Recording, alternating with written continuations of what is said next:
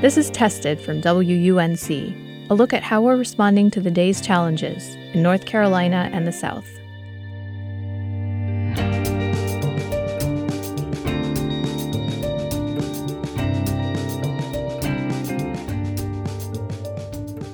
You know what? I tell everybody, I said the only thing I had to fight with was truth. And I won't about to get that up. I won't about to get that up. That's something I could control, truth. Well, my name is Howard Dudley. Uh, I grew up out there in the Institute area, right out from Kinston. And uh, I love life.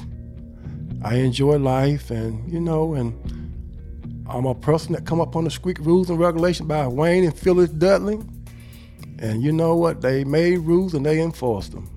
And we always carry that everywhere we go. Right now today, those voices still linger in our heart. I got five sisters and they five boys. boys. There were ten of us, five boys and five girls.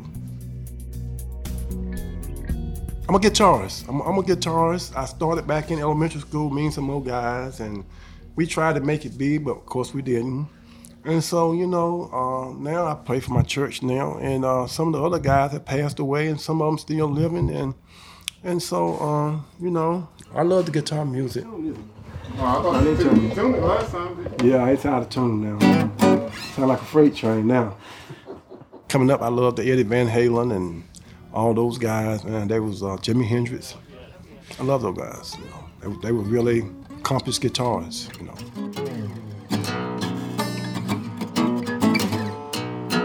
Just Jimi Hendrix, though. It's better, yeah, it's better. I just need to pick. I can't get my notes in without my pick. So I just did the best that I could. But he did tone it. You did tone it. And I just love chords, and I just love playing gospel. I, I, now I play. I played in the band years ago, but now I play gospel. I grew up in the church. With my mama rules was, you stay here, you going to church on Sunday. We all went to church. That were mama rules.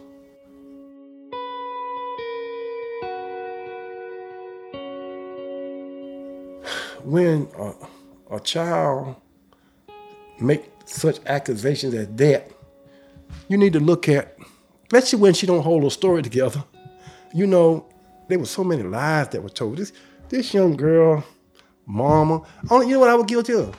Breaking a young lady's heart. That's all. That's the only thing I was guilty of. That was years before this even coming. When I got married, all of a sudden I became a child molester. That's the only thing I was guilty of, breaking a young girl's heart. And so, you know, I don't know.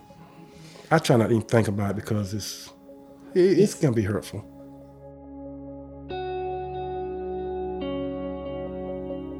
In the early 90s, uh, Howard was charged with sexual assault of a minor.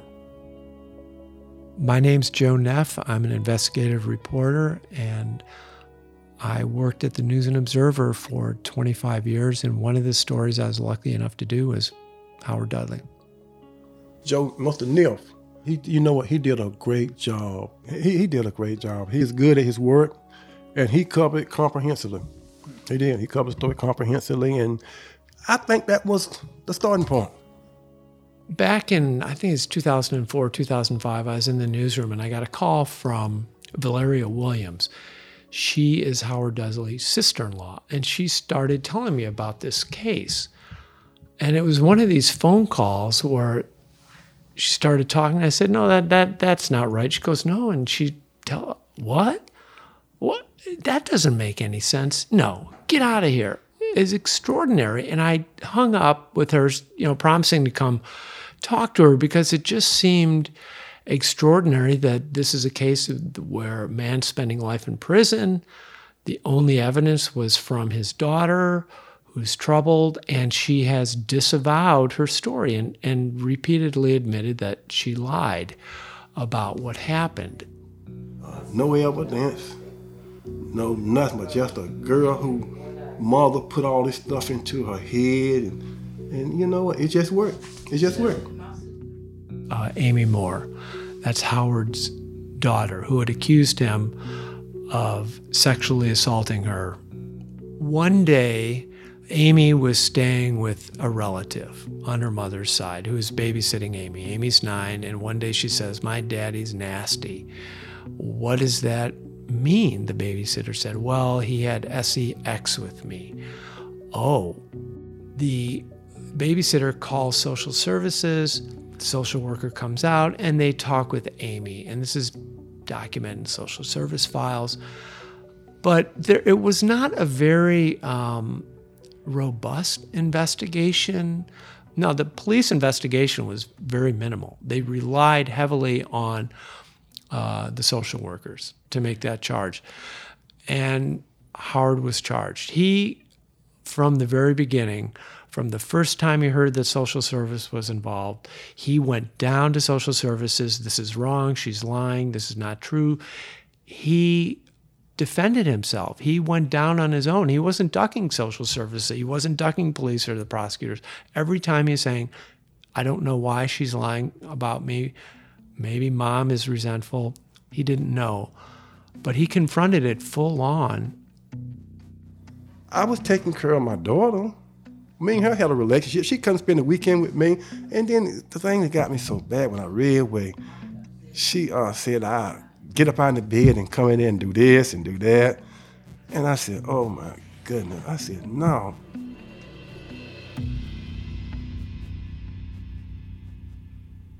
Howard's lawyer spent less than 12 hours investigating the case or preparing the case before he went before Howard went on trial for his life. 12 hours seems pretty minimal. The court appointed lawyer did not request the social service records. The court appointed lawyer did not file a motion for exculpatory evidence. He basically did no work before the trial, and Howard is out there on trial for his life. He takes the stand, uh, says he didn't do it. Amy takes the stand, says he did do it. Right now, today, I cannot understand how 12 jurors come out and say guilty no evidence, no absolutely nothing. I, I don't understand that one. And the jury's just looking back and forth. I spoke to uh, some jurors, and one of them told me we actually believed both of them. And we just decided to go with Amy because the charges were so serious. And you know, and my heart goes out to people that I spoke to in there that confessed the things that they didn't do. That one guy had been 37 years in a crime he didn't do. You know, we had to make our own choices. And that's what he did. He took took the deal on. And so, you know, I, I, I'm a person that I'm gonna make choices that I can live with. And, and, and, the only good thing about me when I went in prison, I could live, once I learned how to function, I could live with myself. I, I, mean, I could get up every morning, I could look at myself in the mirror. I didn't, I didn't walk around with a guilty conscience. I didn't, I didn't have none of that because I knew I didn't do anything. They knew I didn't do anything. Now, before the trial, and I think this is really telling, before Howard went on trial and a jury was selected, the prosecutor said, if you plead to a lesser charge, indecent liberties, we'll sentence you to probation. Howard said, no, I'm not guilty. I cannot plead to something I didn't do. He could have walked out of court that day in 1992 and been a free man, completed his probation after two years, been had a whole life. And he refused in any way to acknowledge any guilt here for the next 23 years. That's part of having to deal with what come your way. You know, you you know, you had to function with what you got what you feel comfortable with, you know. So, and, and that's what I did. I, I wasn't willing to sit here and say, I molested my nine-year-old daughter. Oh no, I wasn't. I wasn't gonna say that. No way I was gonna say that. And uh, you know, I had no doubt in my mind. They knew I was an innocent man in 1993 when they locked me up. I had no doubt about it in my mind.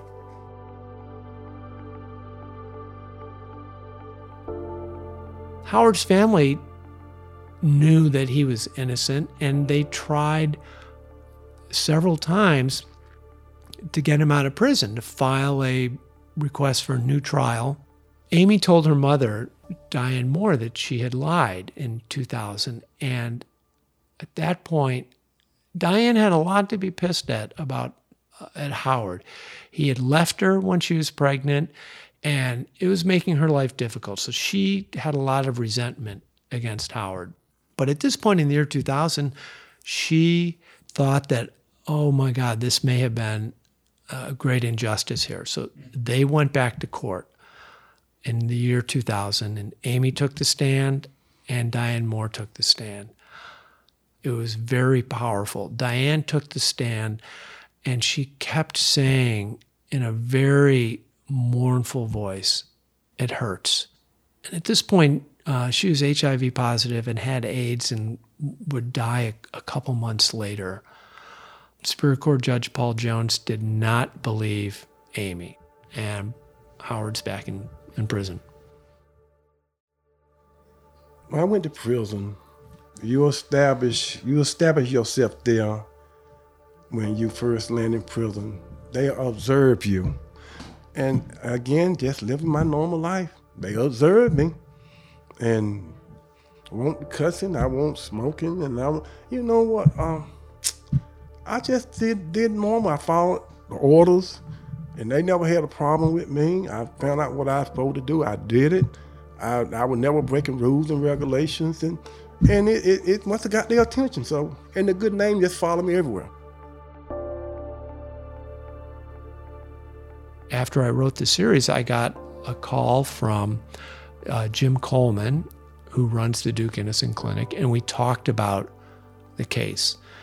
And he agreed with me. It looks like there's um, not much that can be done for him, but they, the Duke Innocence Clinic, worked on the case and finally came up with a Howard hadn't had the social service records that would have helped him at trial, and B Amy's testimony as a child, as a child with cognitive limitations and some emotional turbulence, that her testimony was not set in context. So, and then also how little investigation was done, how little defense work was done by Howard's lawyer. It took them about a decade overall, but they finally got back in court. They took my case, and then when they took my case, uh, somebody out here reached Joe Mr. Neff. And Mr. Neff got in contact with Duke Law School and said everything is strange about this case. And so they got investigating the case, and it was worse than what they thought it was. But, you know, they saved my life. This 2016. A Superior Court judge looked at all this and said, you know, there is no evidence against Howard. The only evidence was Amy's testimony, and she has clearly, over the years, said that she lied. And the judge, it was a very interesting and powerful part of that hearing was where the judge turned away from the lawyers and had a long, extended question and answer back and forth with Amy about what happened and why she did what she did and did she lie and how did she feel about it. Well, you know, I was sitting there with Miss Newman the one that teach law at Duke Law School. I was sitting there beside her, and uh, and she was holding my arm, and and uh, I was glad she was holding my arm because I was, you know, a little nervous, and and so when I, when I could tell when things got going good because she looked back and give my family a little smile, so I knew we were doing pretty good now. And the judge said, "I've heard enough," and he looked back at me, and he said, "Mr. Dudley, you going home today?" And I said, "Oh my goodness." Miss Newman looked back and started smiling. And I, I didn't want to look at my family because I did. I said, they, I know they broke down. I probably broke down too. So, know, that was one of the most highlights moments of my trial.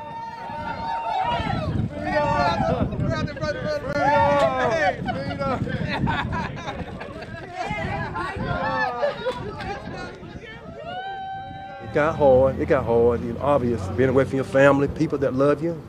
And uh, my wife is not here. I wish she was. My mom's not here. Luke, hold up. Hold up. I wish I'm good. Yeah, you all right. Stand up. I wish it would. But that's I, my wife fought so hard for me. She fought so hard. My mom asked one question, what have my son done? They couldn't give an answer. And you know, this is a great injustice, and and uh, it's over now.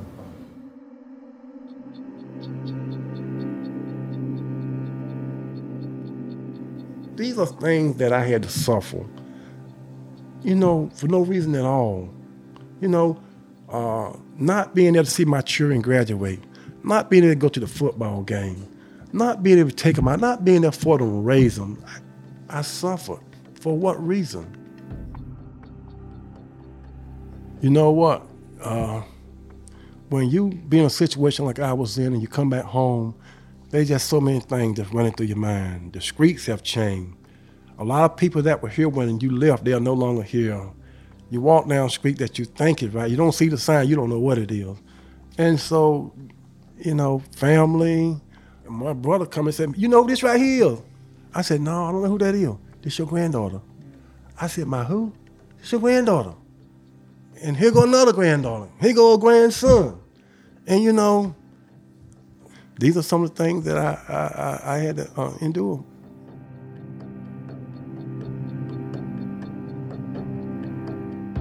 In December of 2021, just a few days before Christmas, Governor Cooper pardoned Howard Dudley. It had been almost six years since Howard Dudley was released from prison, and nearly 30 years since he was incarcerated. I went to the store that morning and grabbed a sandwich, and I was on my way back home when I got the phone call from Miss Newman. And uh, Miss Newman and Jamie was on the phone together, and they started singing a song. Uh, well, we got some good news for you, Howard. and so she said, uh, "Congratulations, double just grant you a pardon." So I kind of like pinched myself, make sure I won't sleep. I said, Miss Newman, you said what? You just got your pardon. and then I sit there and I dropped my head. I almost shed a few tears, but you know, that was a great moment. I heard uh, one afternoon uh, from a lawyer at Duke that Howard had been pardoned. I was surprised. I knew that Howard had applied years ago, but it just sat there and sat there. And so when I heard, I thought, well, good for Howard. I mean, about time. He's been, geez, almost 30 years in the making. And so now his, he's officially cleared, he's officially innocent.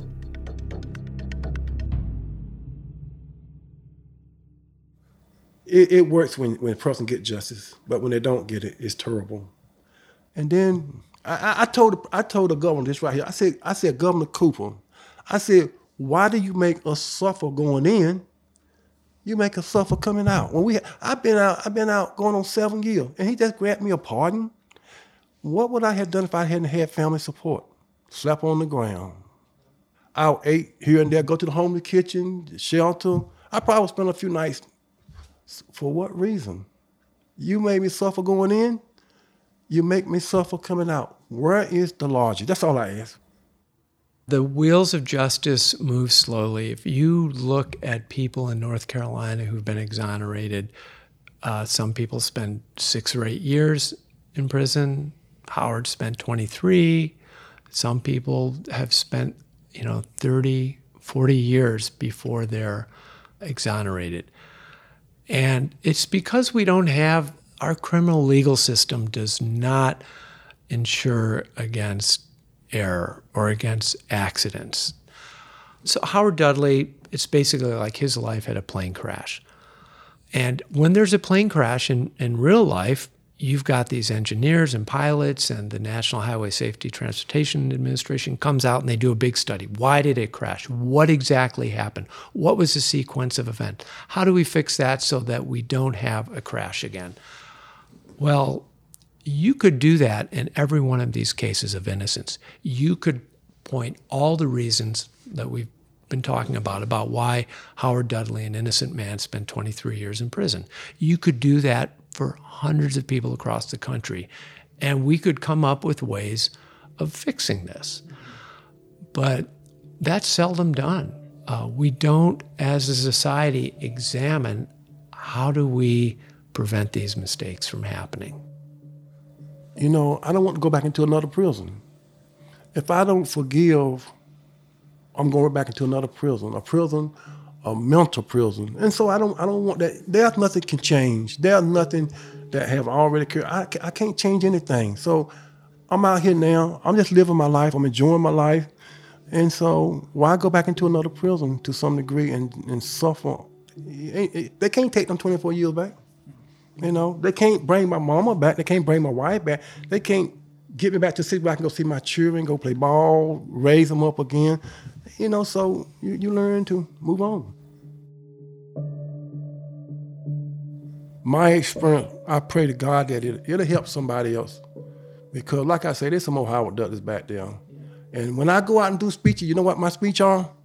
Being a voice for the voiceless.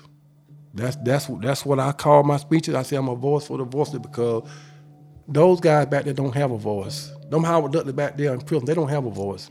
And so I'm a voice of the voiceless.